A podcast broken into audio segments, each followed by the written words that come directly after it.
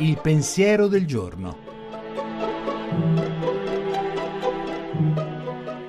In studio Marinella Perroni, docente al Pontificio Ateneo Sant'Anselmo. L'Evangelista Luca stupisce a volte per il suo pacato realismo. È l'unico degli evangelisti a elaborare una parola di Gesù sullo scandalo e a impedire così di scadere in un tanto facile quanto inutile moralismo. Scrive Luca, disse ai suoi discepoli, è inevitabile che avvengano scandali, ma guai a colui a causa del quale avvengono. Cosa sono gli scandali e chi sono i piccoli che tanto stanno a cuore a Gesù?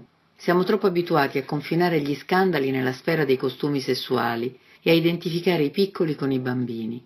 In realtà gli scandali sono gli impedimenti con cui alcuni rendono difficile ad altri il rapporto con Dio. Sono lacci e lacciuoli con cui viene impedito ad alcuni di credere in Lui e di ricevere il suo perdono. Gli scandali sono quelle parole, quelle leggi, dottrine, con cui troppo spesso coloro che si ritengono giusti impediscono ai piccoli di sentire anche come propria la casa di Dio.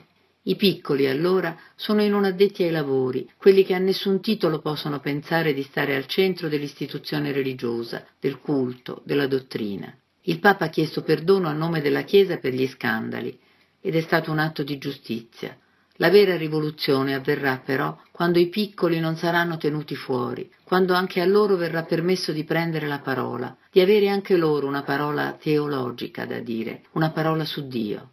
Una Chiesa che non sa ascoltare i piccoli dà scandalo. La trasmissione si può riascoltare e scaricare in podcast dal sito pensierodelgiorno.rai.it.